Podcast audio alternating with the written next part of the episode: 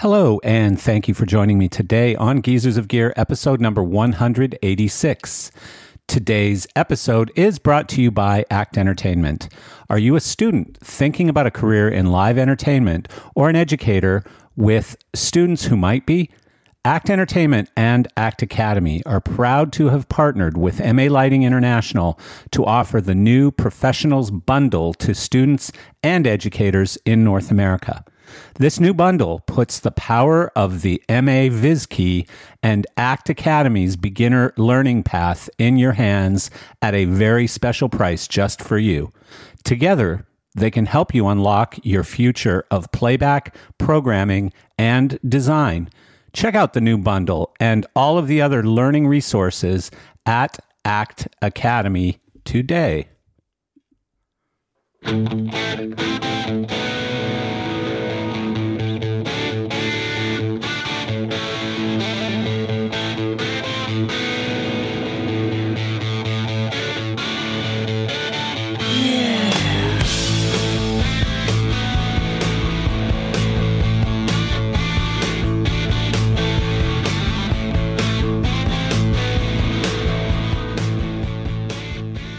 Okay, here we are on Geezers of Gear, episode number 186.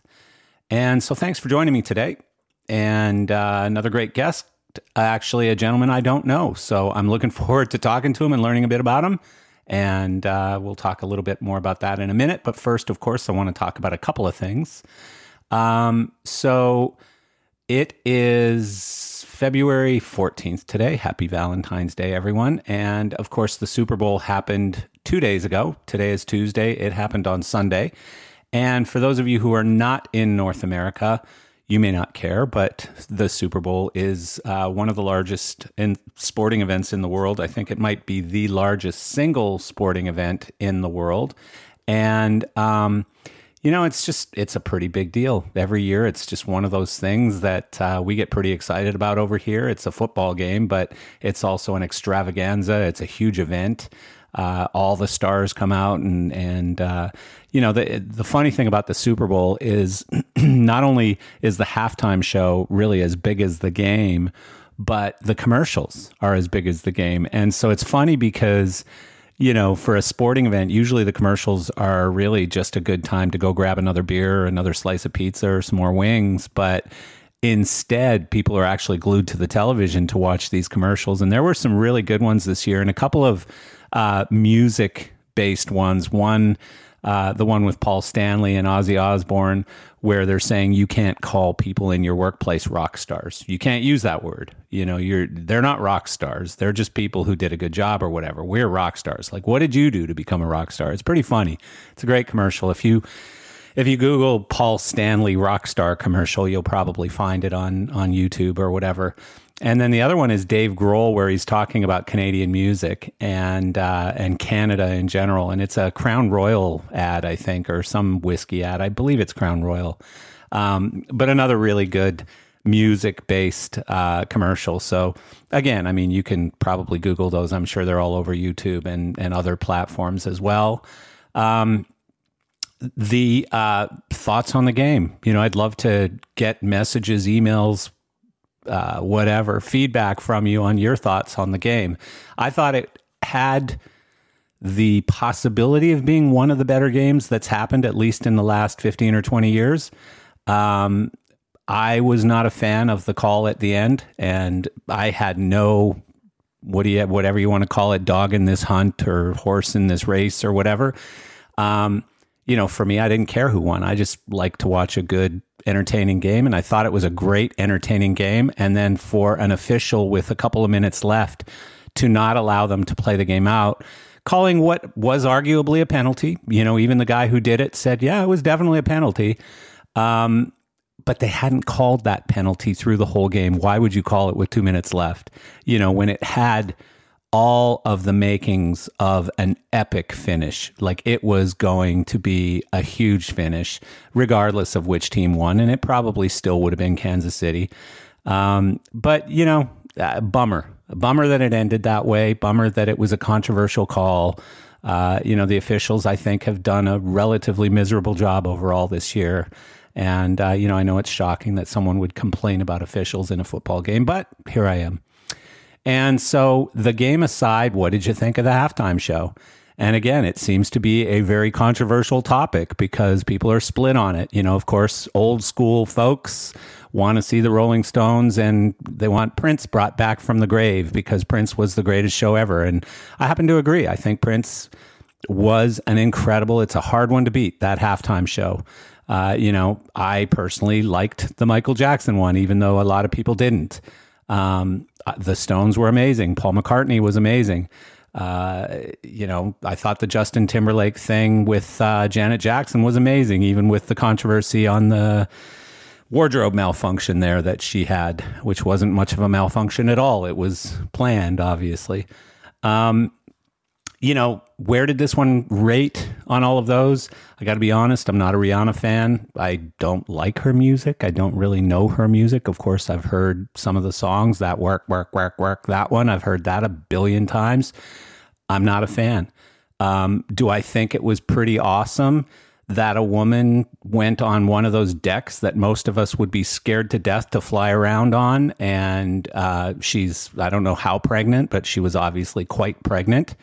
Um, you know, good on her. I mean, that's fantastic that she was able to go up there and perform the way she did on those flying decks. And and uh, uh, again, not my music, not my thing. Uh, you know, if it was Mick Jagger floating around on those decks, I would have thought it was the coolest thing I've ever seen in my life. But because it was Rihanna, meh, didn't do much for me.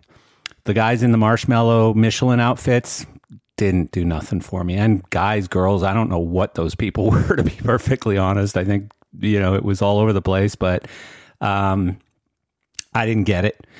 And uh, so, yeah, I mean, but moving on from the music and the actual performers, the show was incredible.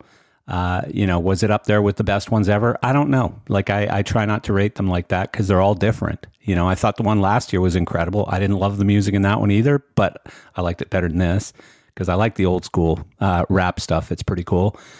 But um, from a show standpoint, uh, you know, this was right up there. This was really, really good. Those floating decks from Tait uh, were incredible. The stage, I think it's all access that did it. Incredible, really good job you know, I think people know by now how much time you're allowed to get that in and out. It's it's unreal. Like how that all has to come together and and then strike at the end and get off the field and the limitations that you have with what you do to the field and on the field and stuff. The field is, you know, sacred ground, so you can't mess with that.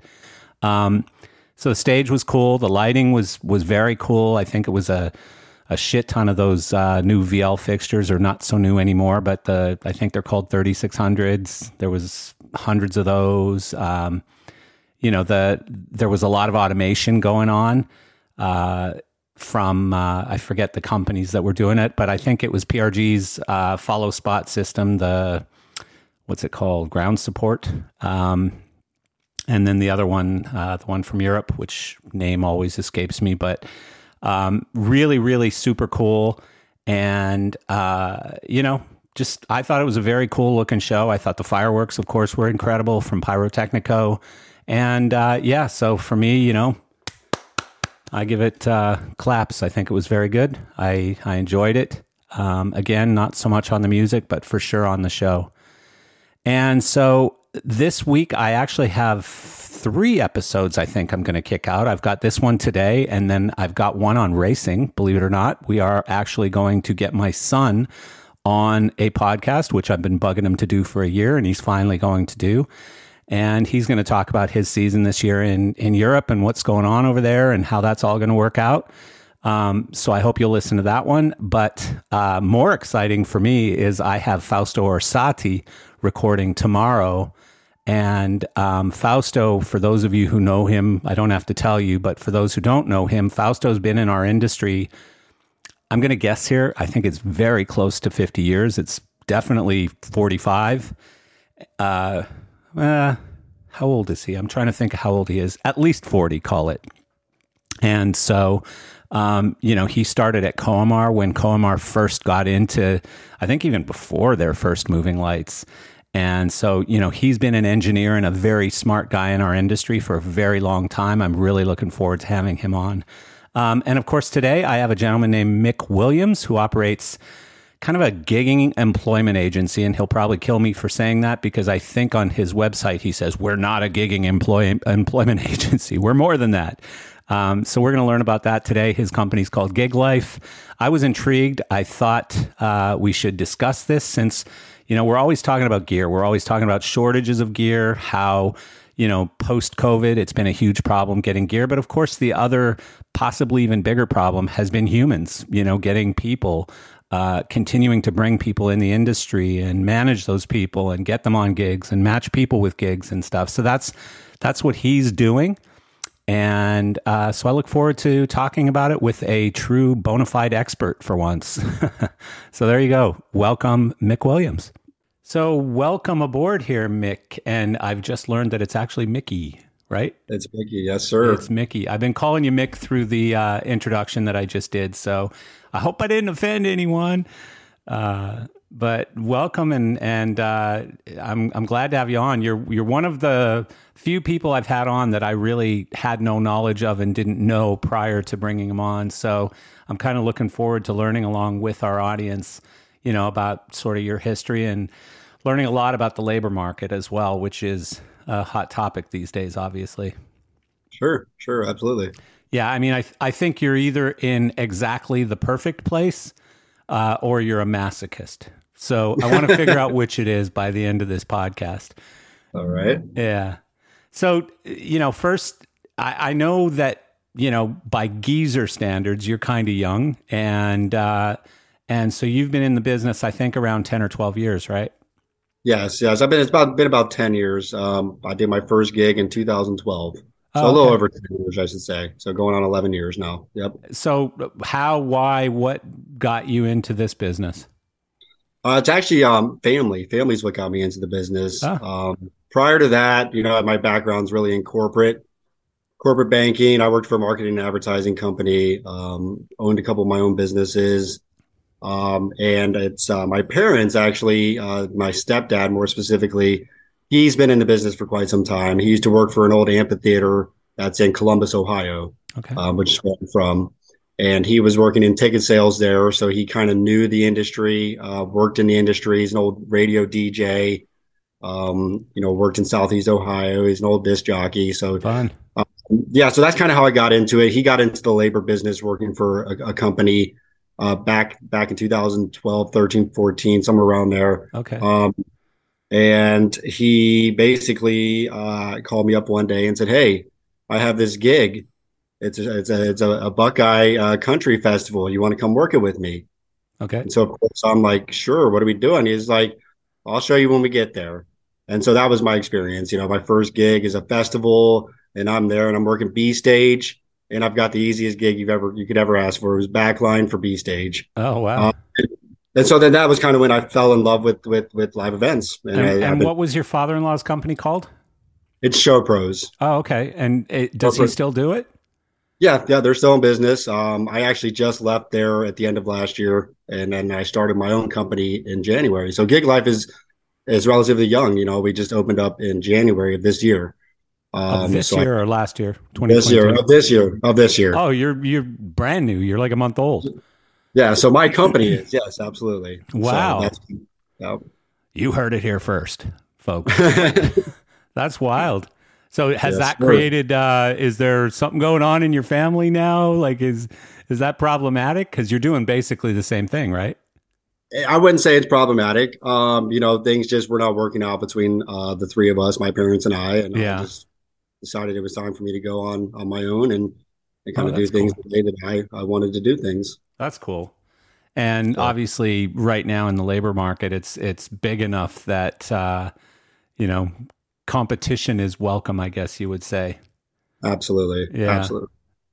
Wow. So so you're in Columbus and they're also in Columbus? Uh, their company started in Columbus. Uh, they do have an office in Columbus as well, um, and the, but they're in Florida as well. So. Oh, okay, cool, good, interesting. So the company's brand new. So, um, you know, do you have some built-in clients just from having been in the business 10 years and taken really good care of people or do you have to go out prospecting for clients now? A little bit of both. A little yeah. bit of both. Um, you know, obviously, I needed to let people know that I was out uh, in business for myself. Um, I actually just did my first gig this past week. Uh, it was a corporate gig, which is my my my main background is in corporate audiovisual. Okay. Um, and that's when I started. That's mainly what I did, and then uh, you know, after the shutdowns and COVID, we got more into rock and roll and the festivals and fairs. So it's kind of been full circle. Now I'm getting back into the corporate audio visual, which is as where you know I started. And, right. And we had a gig last week. So yeah, yeah. I mean, it's uh, congratulations and, and good you. luck to you on that. Obviously, I I think. Uh, you know, it's a great time, obviously, to start in that business because there's just a huge need. Uh, all circles. Like, I mean, you know, festivals need more people, and companies that supply festivals with people need more people. Sure. Uh, you know, and and so you're kind of like a marketplace. I mean, you're not totally dissimilar to what I do with GearSource, which is sort of connect people who need stuff with people who have stuff. Um, mm-hmm. So you're a marketplace for talent, uh, in a sense, or for for crew people. Yes, absolutely. And so, is the bigger problem for you? So, um, by the way, we could have a separate conversation offline about this because I have a huge amount of experience in it 20 years uh, in marketplace experience. But um, every marketplace has something that's called the cold start problem, which is usually, which is, it, it's compared to like a chicken and egg problem, basically. So um, you either have customers and you need product, or you have product and you need customers. Sure. And um, so, which is a bigger problem for you? Is it the crew uh, the or the need for crew? Uh, I have the need for for uh, customers at the moment. I've got plenty of crew. Okay. So, just a little bit of history on my experience as a crew chief and a labor coordinator and, and managing shows. Last year, I did over 200 shows uh, by oh, myself. Jesus. Managed over, or I, I recruited, hired, and coordinated over a thousand new hires. Wow. I when I left Showpros, we had about 1,500 people active in our payroll. And before I started, there was maybe uh, 100. Um, so, you know, I've grown quite a bit. I've done everything from arena shows to festivals to uh, helping out with the Van Gogh experience. Um, so my my my experience with managing labor and, and, and, managing labor and coordinating labor is is is vast. I mean, I can do it. I, I know that I have the experience. It's really just letting people know that I'm out there because I've got a uh, a labor pool of over 3,000 people across the country. Yeah. Uh, so that's just where I'm at. I mean, I've got plenty of labor. I know the players. I just need to plug them in. Yeah. And so, just so I understand how this works, with a company like yours, if I am putting on a festival or I'm a sound company or whatever it is and I need to hire labor, am I paying you or am I paying the people directly? Uh, preferably, if it, it, the way that I do it is through me. Yeah. Uh, and the reason why is so I can put them on W 4. So I can pay them, take their taxes out properly, whichever state I'm in, making sure that I'm taking out their taxes properly. Yeah. Um, also, the insurance part, you know, making sure they're properly insured, making sure they have workers' comp, protecting the employees. Yeah. A lot more like the union. Um, you know, that's the way we would do it. I don't really uh, do the 1099 contractor stuff uh, very rarely. Okay. But most of the people that I hire are going to be, uh, you know, W 2 employees. Oh, wow and I think that helps with both with both sides because it helps protect the worker. Because right now, that's one of the the things that we're seeing in the industry is that the workers are starting to have a lot more pull in the industry. They're demanding more money. Yeah, uh, they're demanding more protection. They're they they have the upper hand. I think I've noticed the swing. Mm-hmm. Um, and and a lot of the the, the movers and shakers in the industry are, are slowly coming around to that that you know they they got to pay a little bit more uh, the 1099 people across the country and having shows in 40 different states and that stuff's in the past. It's going to be in the past. I mean, people are going to get start getting in trouble for that kind of stuff. Yeah, uh, they really need to be careful when they are 1099ing, uh, you know, thousands of contractors across the country. It gets pretty messy. So yeah, I've, I've stopped doing all that. Um, it's it's it's it's by the books, legitimate. It, it, the reason I do this is because I grew up as you know I I started at the bottom in this industry working as a stagehand. Yeah. They're in the trenches building stages and I see these people struggle that love this industry. Okay, but it's a tough industry to survive in unless you become specialized and you continue to network and progress. It, it it's a tough, and you know this. Yeah. Um, so that's kind of where well, I'm when at. When it's good, it's good, but when it's not, it's really bad. True. You true, know, like true, I, I literally, you know, talked some people down off the bridge during COVID. Um, you know, people who hadn't seen a paycheck in 12 months, you know. Yeah. Uh, yeah. that's difficult. Yeah. It was rough. It was really rough. And we did, like you said, you know, we lost a lot of good people. Um, and that was one of the challenges that I faced when I came back from COVID was okay, now I need to hire. And I and then I was it was like starting over. It really yeah. was. I mean, all the old lists I had were were just they were bad. I had to basically build a whole new roster locally where I'm based and and then we grew nationwide. Yeah. Um, I went from working regionally, four or five states, to over 26 states in one year. Jeez. And that's the explosive growth that the industry is seeing. And there's a lot of labor companies like me that are seeing the same kind of growth. Mm-hmm. So when you say you're paying people on W 2s, are you paying full time salaries to people whether or not they work? Not necessarily. It's more like um, they're just, they, they get their taxes taken out. So it's an uh, hourly W 2 still? Yeah, it's an hourly yeah. W 2. Exactly. I see. Yeah. Yeah. So you're not so, yeah. you're not putting them on X salary whether or not they work during those times, and sometimes you make out, and sometimes they make out. It's they're still booking hours. Yeah, it's still booked by the hour. But the, the thing is, is that me as uh, if I'm telling people where they need to be, what time to be there, when to take a break, when to eat. Yeah. They're no longer a contractor. Right. So legally I need to take taxes out and I need to make sure that I'm providing them with those you know basic benefits. Yeah, you can get in trouble when you're when you're basically having employees, but you're paying them on 1099s for long yes. periods of time. Uh, yes. You can certainly get in a bit of trouble with that. Yep. Wow. So, um, so you said the the you need more customers, and so that's probably where most of your focus is is going out to a lot of those, you know, uh, whether whether it's a tour or it's uh, whatever it is, uh, and and saying, hey, here I am. Yep. Yeah, and I'm you know prospecting is my main goal right now. Um, yeah, got a lot of good stuff in the works. Um, I think this is going to be a good year. Um, uh, you know, typically in the Midwest, it's a little slow right now. So March, April, things will really pick up. Yeah, uh, I think that we'll will you know it's been it's been a little uh lately the last couple of years there's been a lot of last minute bookings you know and because labor has been in short supply yeah so people are finding that their labor resources will, you know, they either book too late or they might fall through or, you know, their their shows fall a little short sometimes, and, yeah. and that's where I can help pick up some of the slack and bring in some people. Yeah, I have a I have a friend down here in Florida who has a uh, who has a labor company, and I saw him last week at an event, and we were talking, and I said, "You must be killing it," and he goes, "Man, it's so hard right now. You have no idea because." You know, he's struggling to get people. Then half the time, the people he gets are a little bit flaky and they don't show up on time or they show up stoned or they show up, you know, whatever, or they, you know, they're klutzes and they fall and hurt themselves or drop something or whatever. You know, just all kinds of different problems that he's having in the past 18, 24 months that he didn't have prior to that for the most part, right?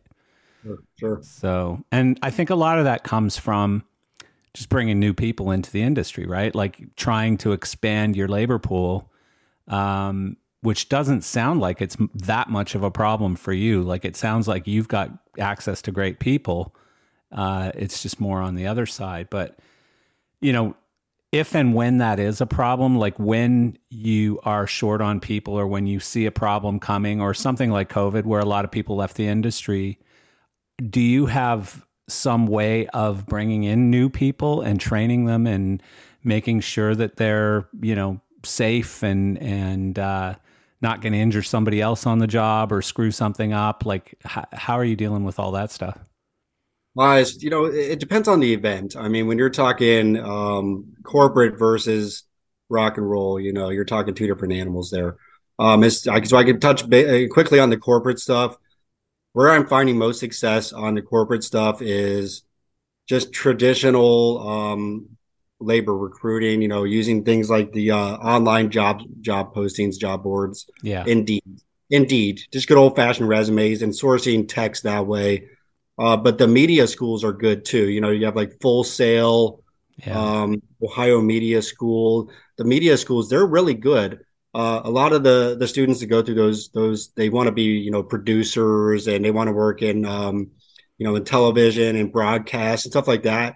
Well, what they don't know is there's this whole other industry of audiovisual. Then they make pretty good money. So yeah. they you know companies like Encore and, and SmartSource, they need audiovisual techs. And so I've, I've been uh, communicating a lot with these schools saying, hey, you know, bring some of your students in, let's train them through the audiovisual uh, gigs that we get. And then, yeah. you know, we open our eyes to a whole nother source of, of, of income for them that, hey, if, if broadcast doesn't work out or if, you know, I can't get a job working for this TV, you know, sports uh, for Fox News or something. Yeah. i'm going to fall back on on that side. Now, as far as the staging stuff goes, well, sorry to interrupt, but the other thing that's really important about what you just said is is you know people come out of school and they want to start at the top of the food chain or whatever, and yeah. I get it. You know, their their eyes are huge. You know, they're they're uh, they're like, oh, I'm going to go work for ESPN. Um, right. The problem is, you know, you got to kind of take some baby steps to get up there.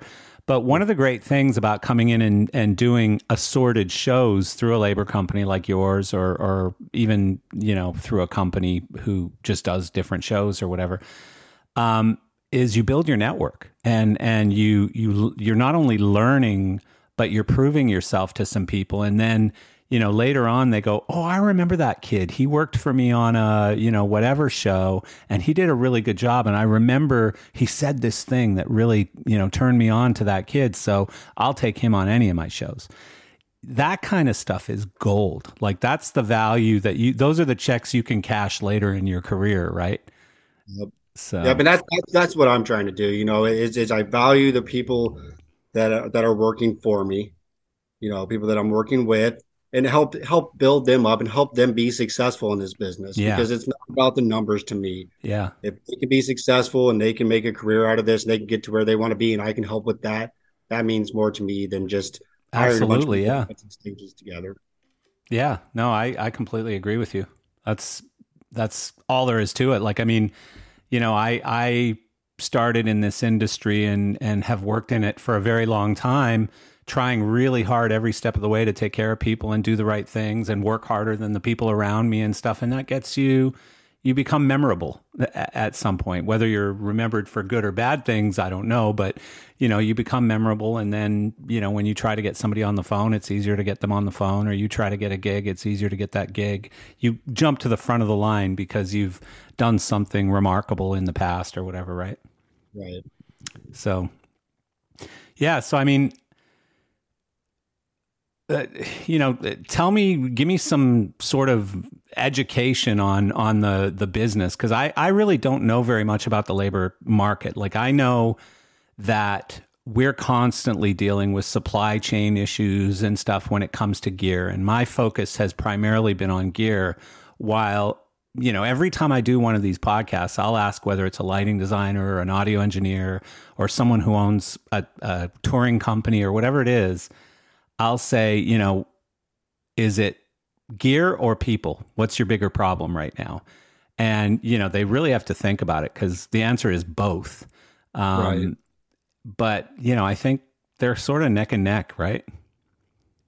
Yeah, they are. I mean, you know, I don't really deal a whole lot with the gear side. Yeah. Um, I've never really been on on that side of the the business. It's I've primarily been in, in labor. Yeah. Um, I've worked for some some companies and helped them with their inventory, you know, lo- loading, unloading trucks, warehouse stuff. Mm-hmm. Got familiar with their gear. Now, as far as the, you know, the that part of it, I really don't know a whole lot about yeah. it. Uh, the labor, I mean, it, it's a tough situation to be in because, you know, labor's at a premium. It really is, and I think that people are finding that out. And so, all I can say is that, um, it's just it's not cheap anymore. Yeah people are starting to realize that and it's because the laborers have the upper hand because they know that they can demand more money um and so it's kind of like you got in my opinion at this point is that you pay for what you get it's, i mean Where are we at now as far as like you know a, a typical stagehand? What are they making a day or whatever? I would say 25 to 30 an hour yeah. is the rate. I think that most people are shooting for about $30 an hour. Yeah. Stagehand, which is about half of that, right? Yeah. I mean, it used to, prior to COVID, you're looking at 17 to 22 yeah. an hour. Yeah. Now we're paying anywhere from 25 to 30 an hour yeah. consistent. So it's, it's gone up quite a bit. And who absorbs that additional cost? Is it the, is it the client? Is it the, I mean, is it the end consumer? That's a good question. I think that um, I know, but for me, it's it's a little bit of both. Um, some of the clients were able to get them to you know negotiate higher rates to to cover some of those costs because you know that's everything's gone up. Yeah, you know, fuel, uh, everything in general, just with inflation in general. Um, eh, but a lot of it has been us uh, assuming those costs just because we want to continue doing business. Yeah. So it's kind of a mix. You got companies that are still paying kind of similar, you know, rates to what they paid prior to COVID.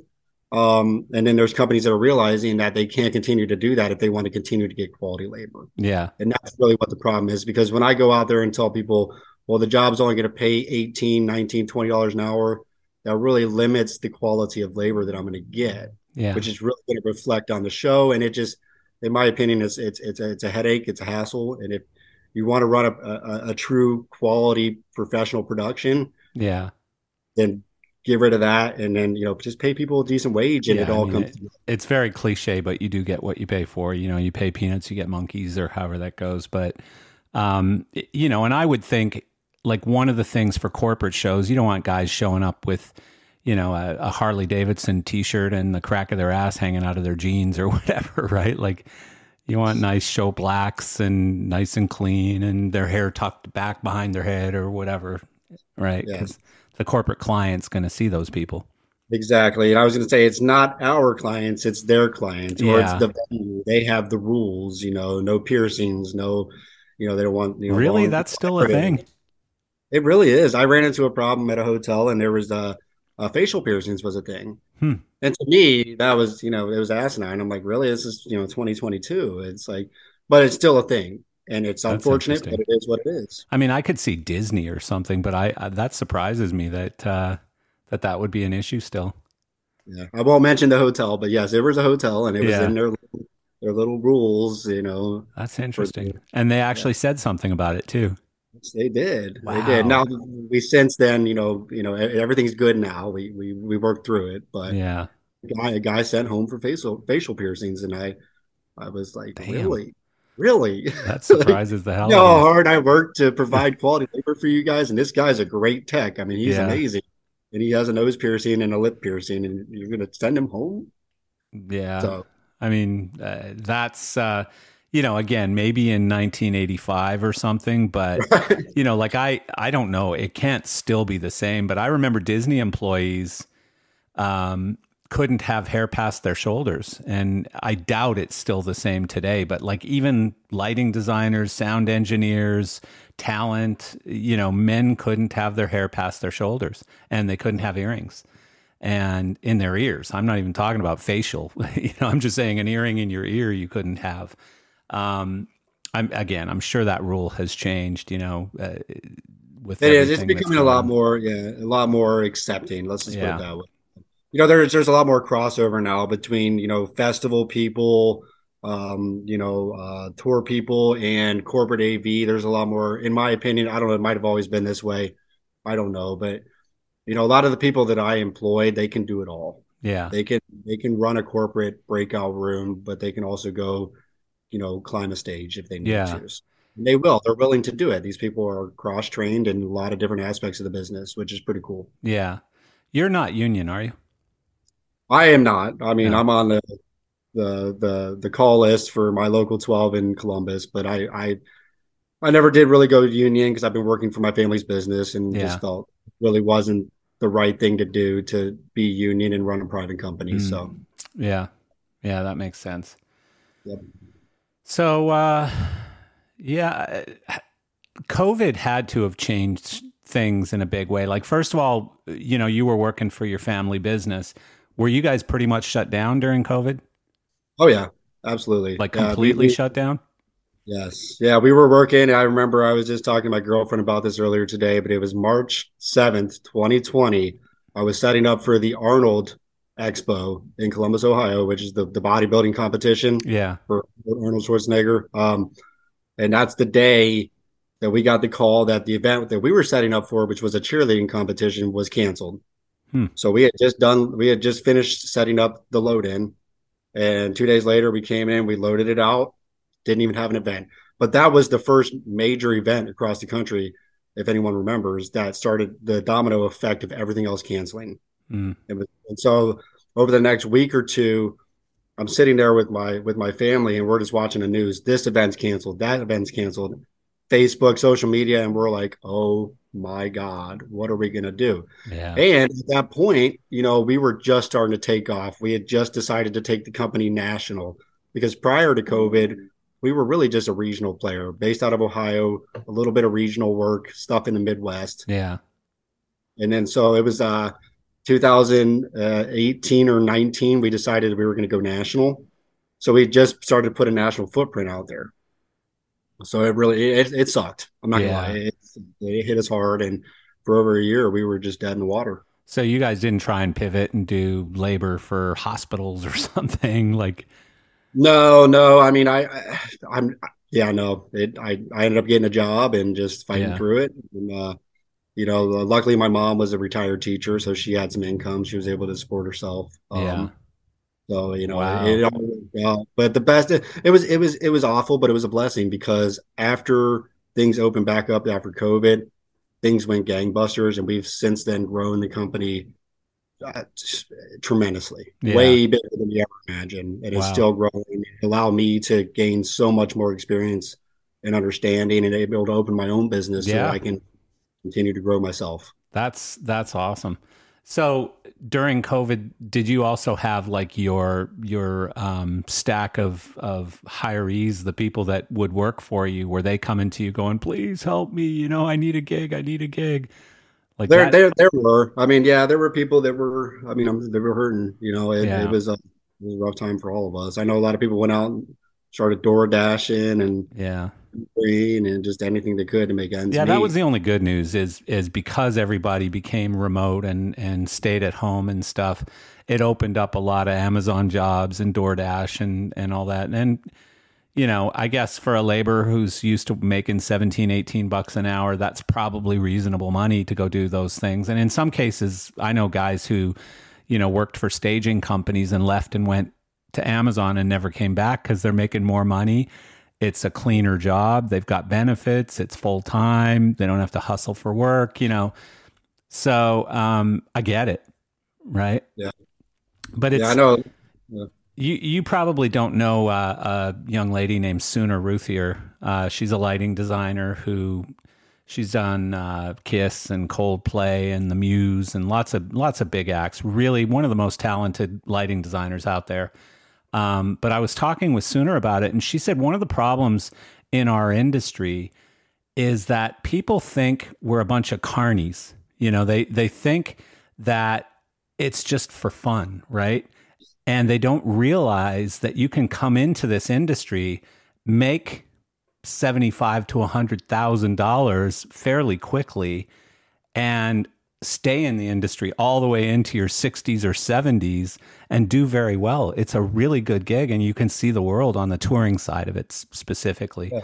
But yeah. you you can see the world and do things that you never would have done had you not joined the industry. And she said so it's not just training, it's also education. So it's going out to those schools like you talked about and, and saying, hey, you know, here's an opportunity. I know you all want to be movie directors and producers and stuff, but here's an opportunity to stick your toe in the water and get on some of these shows and get close to this gear and get close to the people that will make a difference in your life, right? Yeah, absolutely. So education education is a big thing and I you know through the the impact that COVID's had, where everybody ended up short on people. I know a lot of regional, like touring companies, lighting companies, sound companies, AV companies, who have had sort of like uh, job fairs and where they bring people in and they have classes like you'll go through a couple of these different classes where you can see how things are done or learn about learn about audio learn about lighting learn about staging. And then at the end they go okay which discipline would you be interested in joining into? You know oh i want to get into staging. That looks fun. Yeah. um, you know so I mean, to me, the whole education thing is a pretty important aspect of making sure that our business stays healthy. We have to constantly be churning new people in uh, as people are uh, either aging out of it or just joining different industries or whatever. Yeah, absolutely, and I agree with that. And that's something that that really is something that I I stand behind, and I want to get more involved with that. Um, coming up with ideas on how to do that is a challenge. Yeah. Uh, one of the ideas I have though, as far as training new people, and what I what I try to do for myself is like if I'm doing arena shows or if I'm doing like rock and roll and stuff, you know, this goes along with touring and stuff because this leads right into it, right? Yeah. I think a good way, a good way for stagehands to get started in general is an arena show is a perfect place for people to get started. I know that sounds crazy, but you know, when you got a hundred people working there, you start people low, you start them as pushers. Okay. You got to start them in there. Don't, you know, maybe put them on the carp team, have them build a stage, hire more people that are experienced and not, and bring people in that way. So arena shows, in my opinion, are perfect ways to get people in the door and to get, to get a good understanding of how a show goes from start to finish. Yeah. Um, and as far as corporate work, uh, the what I try to do is is I try to get people into the hotels as just a general set strike tech. Mm-hmm. Find shows that have maybe a half a dozen you know, 8, 10, 12 set strike techs, maybe setting up a big general session, some breakout rooms, and get them in that way. Obviously, have more experienced hands there to help them do the on site training for me. Because I'm one person, I can't really do a whole lot when it comes to, yeah. you know, multiple shows at a time. Um, so, you know, working with companies like Encore, with, you know, they've got so many hotels. If you have, if you work with Encore, that's a great place to get audiovisual people trained is, and then through their venues build relationships with them and say hey you know one day why don't we set a couple days aside and just go over some basic audiovisual stuff? Yeah.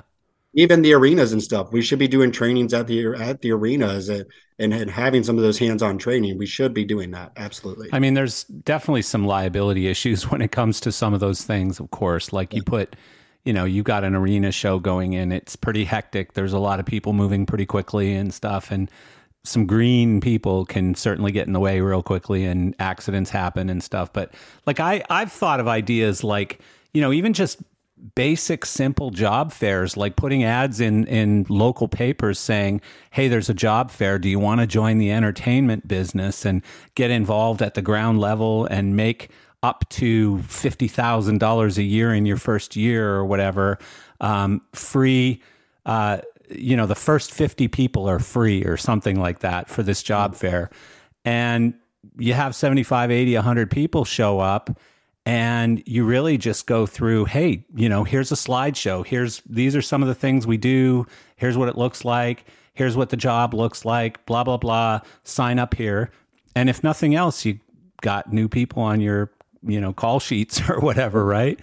And um and probably out of the you know, 50 people who show up, 15 people or 20 people sign up. And out of those 20, probably like three or four or five may stick it out and, and actually say, Hey, you got anything for me? Hey, you got anything for me? And eventually they turn into something. But that'd be one way to do it. You know, another thing would be to, to pair up with the schools and actually yeah. go to the school and say, Hey, I want to come in and do a, uh, a speaking uh, thing for you know people that haven't decided what they want to do with their life or whatever but yet they're ready to graduate um, you know can i come in and speak to these classes or these types of people or whatever it is? Yeah and then that, that that's what i'm going to do and that's what i plan on doing. Yeah. Um, i know it's hard when you're small. Yeah know? and it, it, the biggest problem is that we're all so busy. Yeah. You know especially you know post covid it's been just just balls to the walls. It yeah. really has been. Is there's so much work and everyone is so busy and it's just finding the time to do this stuff yeah you know and putting the time you know the time well, the, and effort in the the salesman in me and I've been a sales guy my whole entire career basically I'm an entrepreneur but I've always been a sales guy Um, but the sales guy in me tells me stop prospecting, and you'll have nothing but free time in the future because you won't have yeah. any shows, right? So mm-hmm. you should always be prospecting. You should always be trying to fill those those lists with people and stuff and you know whether it's a half hour a day or a 2 hours a week or whatever it is but you know figure out a way to to schedule time to do those things because you have to constantly be refreshing your your lead list or whatever right it's yep. it's super super important um there was something else I wanted to say and I forgot while you were talking and I didn't want to interrupt uh, but yeah. Oh, what about um, you know, and it's not my greatest topic or anything because I think it happens naturally. But what about diversity? Like, are you looking? Have you done anything with um, either trying to promote for young women or um, people of color or uh, you know any other groups, sort of to to help add more diversity to uh, you know your your list? Have I done anything specific to do that? No, but do I hire equally? Absolutely. Yeah. Uh, to me, that none of that's ever been an issue and never will be. Um, we hire if you are willing to, you know, work and and you're, you know, you you have the qualifications, you know, or you're the experience, depending on what you're doing. You know, we'll let anyone that wants to do this try this. Yeah. Okay. We are. Uh, they, in the industry, they always like say, you know, like we're, you know, we're we're a second chance business. You know, we'll give anyone a chance to prove themselves, right? Yeah. Um. So yeah, there's there's there's no, you know, there's no. Um, yeah. Well, I mean, yeah. that might be another another way to bring in more people. Is is you know, again, going back to that job fair thing. Go out and post ads, you know, in inner city neighborhoods and stuff where you know, people don't have a lot of opportunities or they don't think they have a lot of opportunities and say, hey, you have just as much opportunity as the guy who lives over there across the street in the nice neighborhood. You know, come come try this. You know, this might be a great career for you. And that's a great idea. That yeah. definitely is. You know? Yeah. I won't charge you for that one, Mickey. that's a freebie you know but as they get better as my ideas get better i'm going to have to start charging you. That's that's where the business guy in me yeah I'd, I'd, like to see i'd like to see labor providers be treated more than just the numbers people. You mm-hmm. know what i mm-hmm. mean? Because your ideas are all good and grand. A lot of the a lot of my clients and i'm not speaking badly about it it's just they they they think that you know it's just it's it's if i want to do those kinds of things and provide that kind of quality of service as a temporary labor labor provider mm-hmm it's it's good for the for the for the corporate side, but in the staging world, a lot of it's just a numbers game, especially for a lot of companies. It's just a numbers game. Yeah. And I don't necessarily want it to be that way because I really truly want to hire the best possible people I can. Yeah. Uh, so you know these these ideas are great, and it's when just you, figuring when out. you say a numbers game, do you mean like they want the lowest price?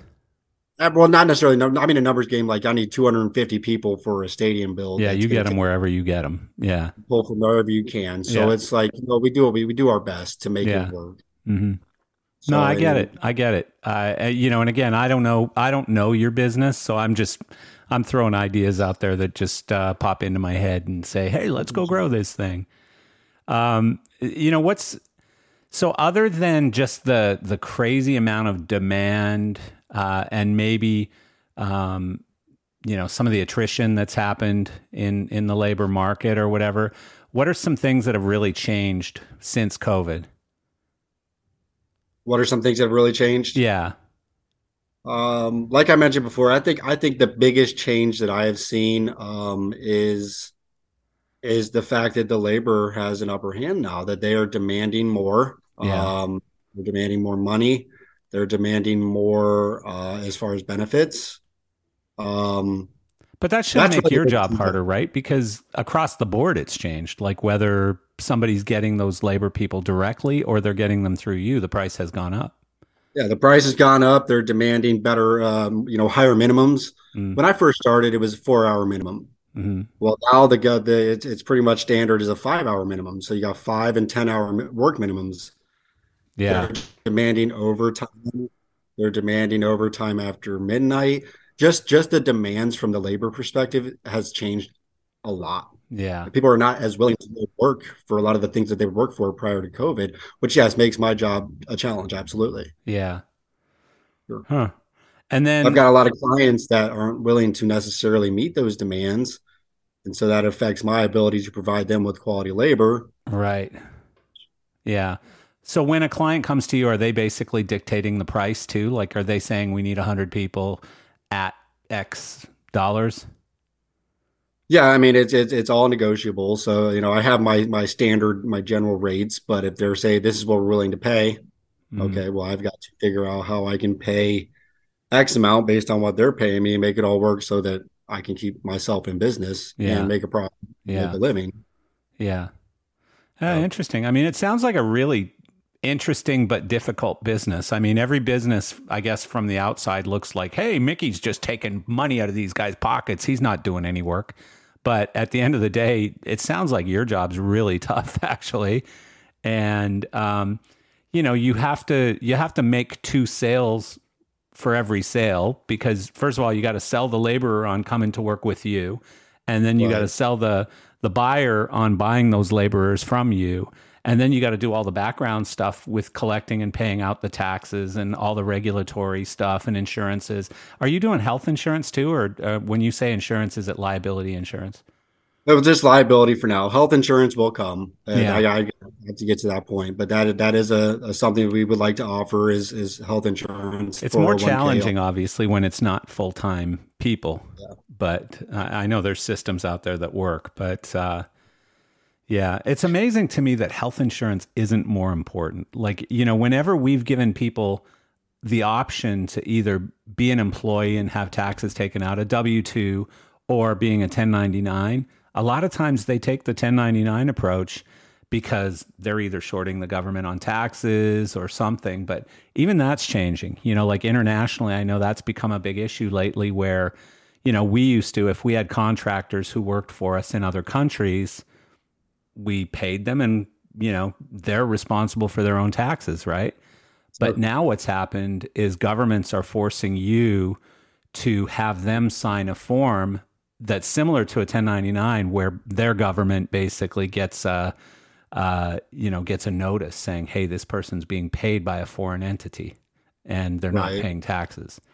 So um, you know darn government always figures it out sooner or later right yeah, and I think the biggest thing is that you're right. You mentioned that you know people feel like labor providers might just be, you know, trying to take advantage of the laborers, but I don't see it that way. I see it as myself is is much much like the union. Um, my job is to just be a liaison between the labor and the uh, production company or the the producer or whatever. Um, because it's necessary. I mean, if you're going, if you're a, a tour, for example, and you're going all across the country, I mean, just the amount of time and effort it would take to hire people in all these different local markets.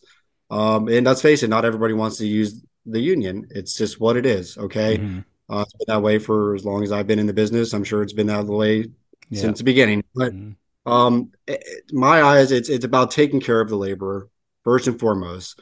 Because if we don't take care of the laborer, they're not going to take. You know, who's going to put your show together? Yeah. At the end of the day, and that's where my job. I feel like my job and responsibility is to to provide as much value for the laborer so that they can then provide value to the clients. Yeah. It's that.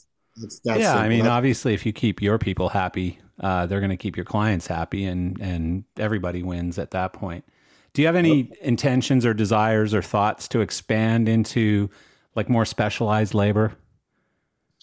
As far as like uh, whether it's lighting operators, video directors, audio yeah, you know, engineers.